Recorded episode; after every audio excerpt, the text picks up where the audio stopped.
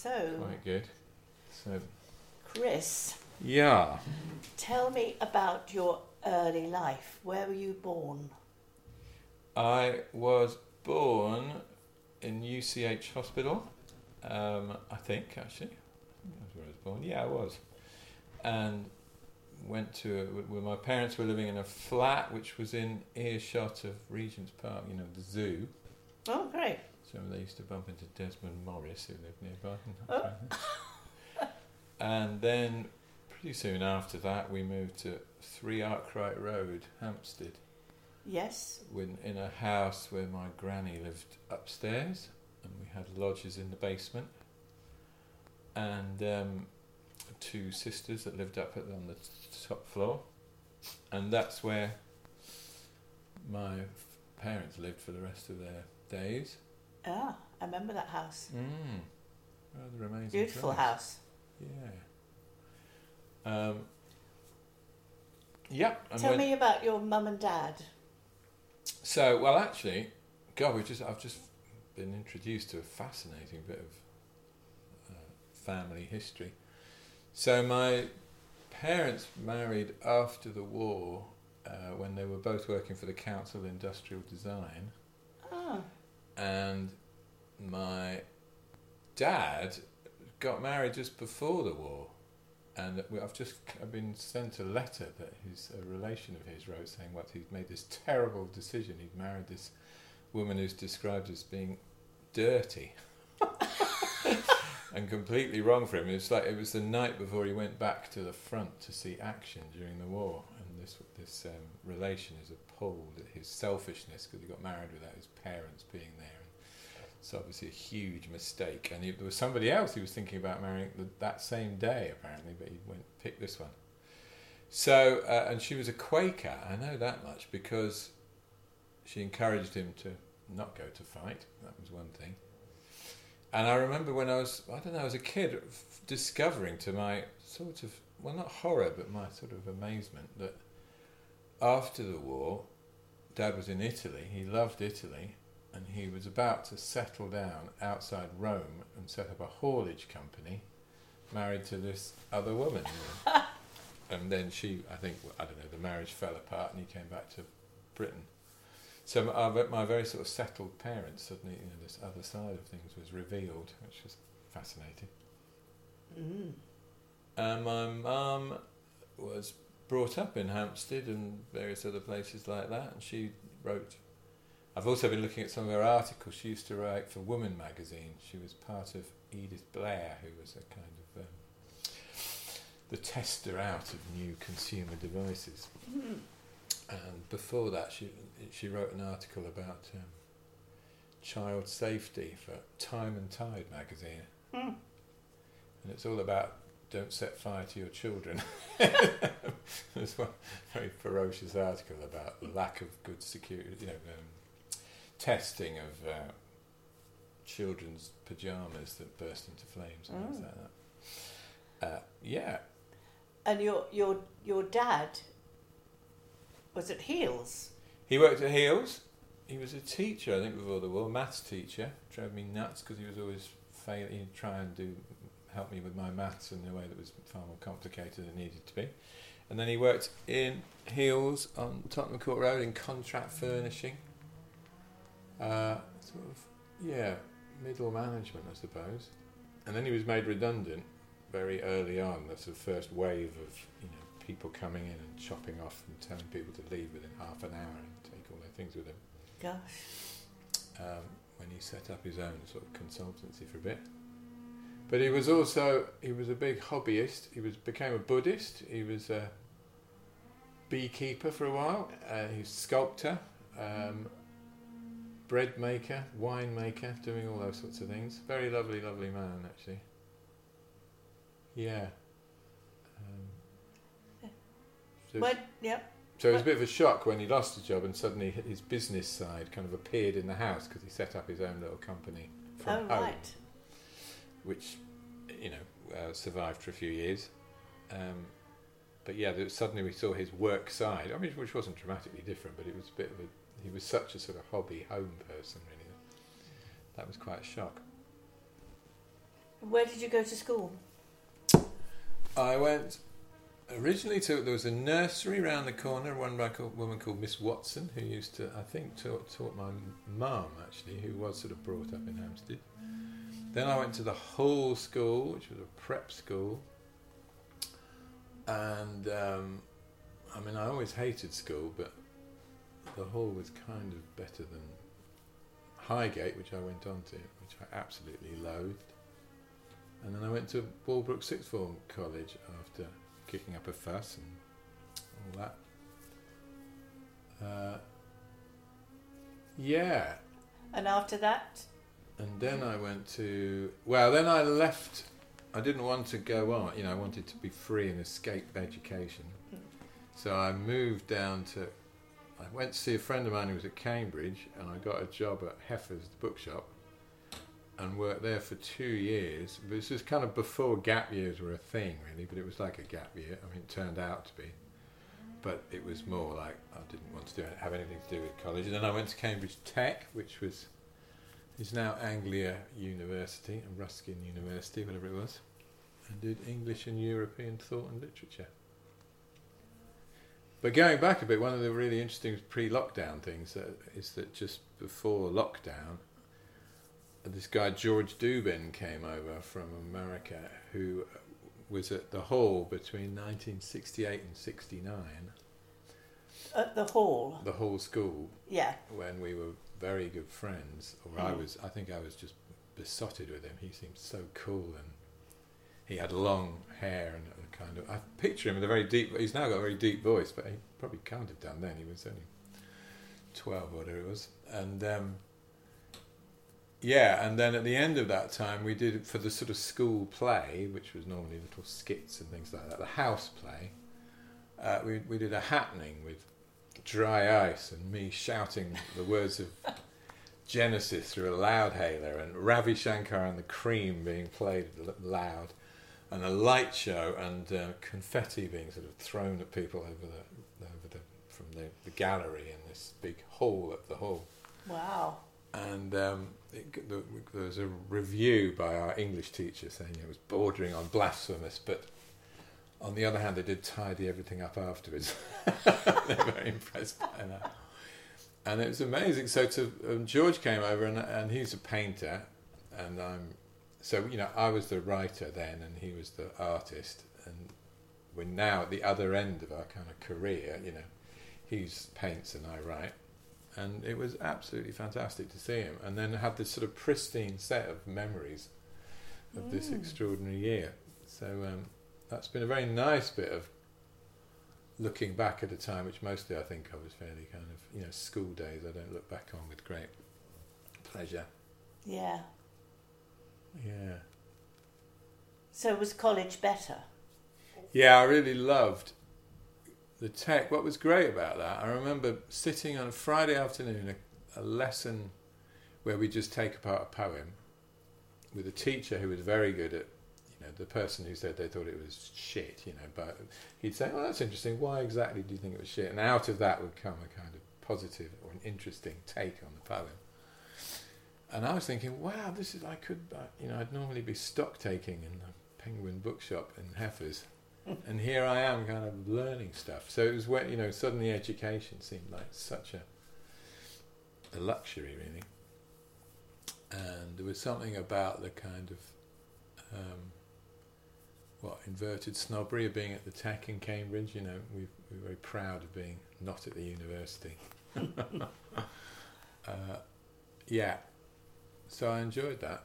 Did you did you come in contact with the the sort of proper gown. Uh, well, I mean, I had friends there. I lots. Of, I ended up living, staying with people who used to come into the bookshop, and then I discovered that they, while they were chatting to me, they were kind of shoveling books into their bags. They were shoplifting off me. Um, another nice lockdown thing is I got back, in, or the, a guy called Simon got in touch. He was my best mate at college, and we sit in the cafe and talk oh, nice. ideas, mm. and he was um, he had been ill and was saying how influential those conversations have been. He was an English teacher after that. Well, that's good to know. So it was really nice, and I, we had a Zoom, and um, you know, clicked after all that time. So another kind of Mm. getting back. Yeah. So after college, Well, then, okay, so the other thing going on, briefly, is that Hattie, my now wife, was my best friend from when I was about 16. And when we were at, when I was living in Cambridge, she, her and her boyfriend came to share our house. There was a whole, sorry, there was a whole group of us, and I was had my girlfriend, and um, when, when was it? At about 20, we were in our, maybe 21, um, Hattie and I kind of got together very explosively and um, creating terrible traumas for everybody around us. At which point we had to suddenly leave the shared house and ended up staying in various university friends. oh, it's, you mean the rooms. traumas were in the the shared house, were they? Yeah, I mean the two. Not with your families. Uh, no, it was more the two the two partners. Ah, Yeah. I understand. Yeah. Yeah. Um, so for a while we were kind of camping in different places around Oh, how romantic. Cambridge in those sort of shared houses which were known by their the name of the street. You know, so it's like Safe uh, houses. a radical. You know, oh, well, were they radical? No, maybe they were beginning to be. Yeah. Uh, so and the beginnings of you know involvement in the kind of there was an anarchist group and the women's movement was the, big big Yeah. thing and so uh, that was all very exciting. Yeah. So then after that, Hat went up to Sheffield to do. She'd done an art foundation at Cambridge Tech, and then she went up to Sheffield to do the full course, and I finished off at the uni. Because by then I was doing the course, and then I followed her up to Sheffield. Mm. Mm. And what did you do in Sheffield? Uh, signed on. I remember the son of a, a seven-year-old friend, the son of a friend of mine, being asked what he wanted to do when he grew up. He said, "I'm going to sign on like my dad." so, uh, When did you get involved in libraries? so well, actually, the first thing was called. I did. A, I was a community artist on one of those step schemes. You know, it was un, Right. high unemployment, the radical Socialist Republic of South Yorkshire, lots of um, activism, and um, so I was. Yeah, I painted murals in various places for a year on a scheme, and then. Um, Say more about the, the, the murals. What, where did you where did you paint them? Well, they were either in sort of co- on the walls of community centres outside. I remember Mm. doing one actually in a women's refuge. I was just thinking, how could that be? But, or you know, you know I mean, But it they had perm- you had permission. permission. Yeah, it Yeah. wasn't. Yeah, uh, there were three of us. It was quite a fun project, really. Uh, all funded by the council, you know. And now I was doing sort of youth work stuff, talking to boys about sort of anti-sexism or talking to them about being boys. Mm. uh, lads in youth clubs who are often um, not remotely anti-sexist, but we talk about all that stuff. And um, I worked at Common Ground Resources Centre, where I set up the Common Sound Sound Collective, Really? which did a little cassette magazine, talk about technology. Hmm. And we had a studio where lots of uh, local black youth came in and did what was toasting. It's like pre all sorts of hip hop and stuff since, but recording as in Lovers Rock, you know, to, uh, talking over the uh, records, uh, sound systems, and all that stuff. Yeah. And yeah, involved in the kind of complexities of you know the whole politics of that sort of world at that time, community arts and things. And then I got well. It was after was it after Joe was born. Moving on a bit, I was writing then. I was reviewing for the Hammond, Hampstead and Highgate Express for a while. So you're still in Sheffield? Yeah. Yeah. Okay. How did I get to be doing that? Um, quite a lot went on when I was there. No, I was in Sheffield when I was writing. I wrote this We Two Boys, a play which got a, won the Orwell Prize and got a bit of money for. And uh, doing cartoons, drawing cartoons at Common Ground. That was where that started. And did a bit of that freelance on another of those schemes where you could set up as a freelance anything you liked to get you off the dole figures, but you basically paid the dole money. And writing for a thing called The Friday Show, where I invented Betty Spittle, which we'll, we'll probably come back to. Where did the Where did the Friday show take place? That was at the Lead Mill, um, and it was a new venue at the time. And the idea was that every Friday there'd be this sort of topical cabaret, and a great pool of unpaid writers and actors put that together. And quite early on, there was this search for, um, you know, kind of regular figures who would root it in Sheffield. Uh, and Betty Spittle, a radical pensioner, was born to, to do that, played by a friend of mine called Jane Jarman, or Jane Mhm. Baker. Uh, but somewhere missing in all of that. So, yeah, after Joe was born, at that point I got a part time job working for Sheffield Libraries with a woman called Rachel Van Riel, and we were the two community arts coordinators. And we did all sorts of good stuff, actually set up a thing called Write Back, which was a kind of scheme for local writers to That was WRI.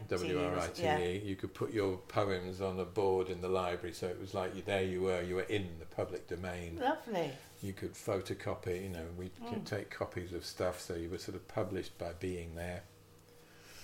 And we did a thing called the Beano for a, writer, a local writer called Roni Robinson, whose book came out, which was about the day trip from the, the works to the seaside. Uh, and the sort of Would, would that be the era. steel, the um, cutlery works? Yeah, yeah. I can't. I think it was the steel. Yeah, the steel workers setting off to the seaside. Was there was there still much industry when you were in uh, yeah, there was. I mean, I did big poster for the Save Our Steel campaign, but there was still little um, workshops going on. I remember seeing, you know, it being pulled, but it was all on its way out. All of that, That cutlery, was what was going yeah. on. Uh, yeah, it was the sort of the dying of all of that. Um, and for the Beano, we did a whole. We took over the library. We had sort of donkey rides outside the library, and um, Roni read from the book all the way through the day, and the staff all dressed up in appropriate costumes, and uh, we had. What, a, what was what sort of costumes? What were they well, like? it's kind of Edwardian, um, you know, um, ordinary people's clothes, Yeah. things like that. And we had a, yeah, kind of a body in the library had a kind of murder mystery going on where, you, and in the papers you could have to guess who who'd done it. Um, and there were lots of very kind of suspicious-looking library staff members who. so we did, yeah, some really interesting things like that. Um, leading So up to a thing called the Opening the Book Festival. Which what sort of book year was festival. this? So the opening the book festival when I, and when I left Sheffield was eighty nine, and Joe was born in eighty four, and I won. The, the We Two Boys came out in was uh, well I won the prize in eighty four, so it'd been uh, been to Edinburgh a couple of years before that. To the festival Yeah, with what did you take there? Uh, the, this play We Two Boys two hander. Okay. uh, directed by Jane Collins. Uh, and I, I remember sitting doing the lights, watching. It was great. It was a week in the venue. Where was the venue? It was Celtic Lodge, and it was just that fantastic. The sort of neatness of it all. You know, you saw see people coming in, and they seemed to like it, and then we got a good review by the end of the week, and it Yeah. filled up. You know, all that kind of stuff. Yeah. Oh, it was fantastic. Actually, Mm. that was a real high. And um, yeah, so and then Betty Spittle. I remember another. I mean, some fantastic things happened then. Betty Spittle. We the, the first we she was a character. This sort of left wing take on the left. I mean, in a way, looking back, what the, the joke was that you know grey politics was a was a thing. Um, so it was a, a parody of the left by saying, imagine if if the pensioners saw themselves as you know t- fighting ageism in the same way. Mm. And of course, since then, the fight against ageism has taken off, and a lot of things about socialism have died the death, really. but Betty demanded a, a minimum standard of dying age of 87, and the immediate release of Nelson Mandela, you know, which sort of sets it in context pretty much. Right.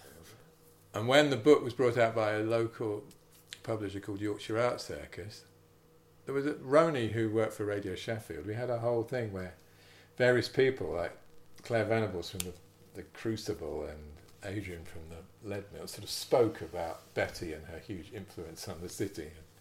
This was all on Radio Sheffield. It was extraordinary. A spoof, as a spoof. Yeah, and Yeah. we put up these fake blue plaques all around, you know, Betty Spittle snobbed Karl Marx here and things like that.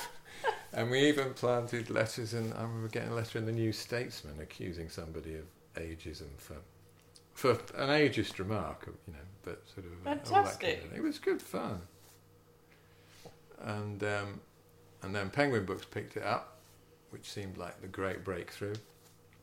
And then when it came out, uh, didn't really take off. The publicist was sacked, and it was a bad year for publishing and Uh, all the rest of it. But you know, so it goes. So they were very creative times, actually. yeah. And the other thing which we've just been going back to is that when we first, in 1980, when Hat was finishing her um, sculpture degree, we did a thing called Last Tangle, which was a tape slideshow.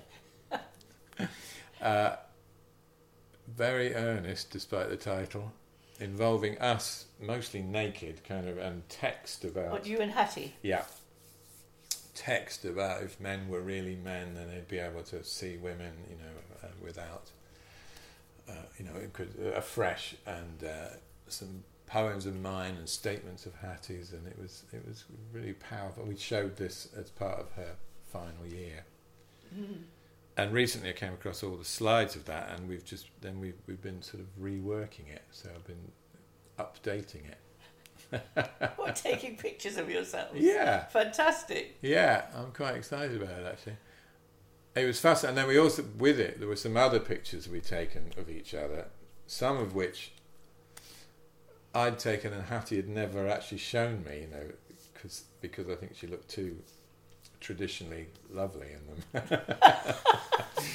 or whichever way you'd like to spin that, you know, but uh, the male gaze, you know, Mm. too effective. So it was fascinating and kind of fun to come across these things again, think about them again. Great.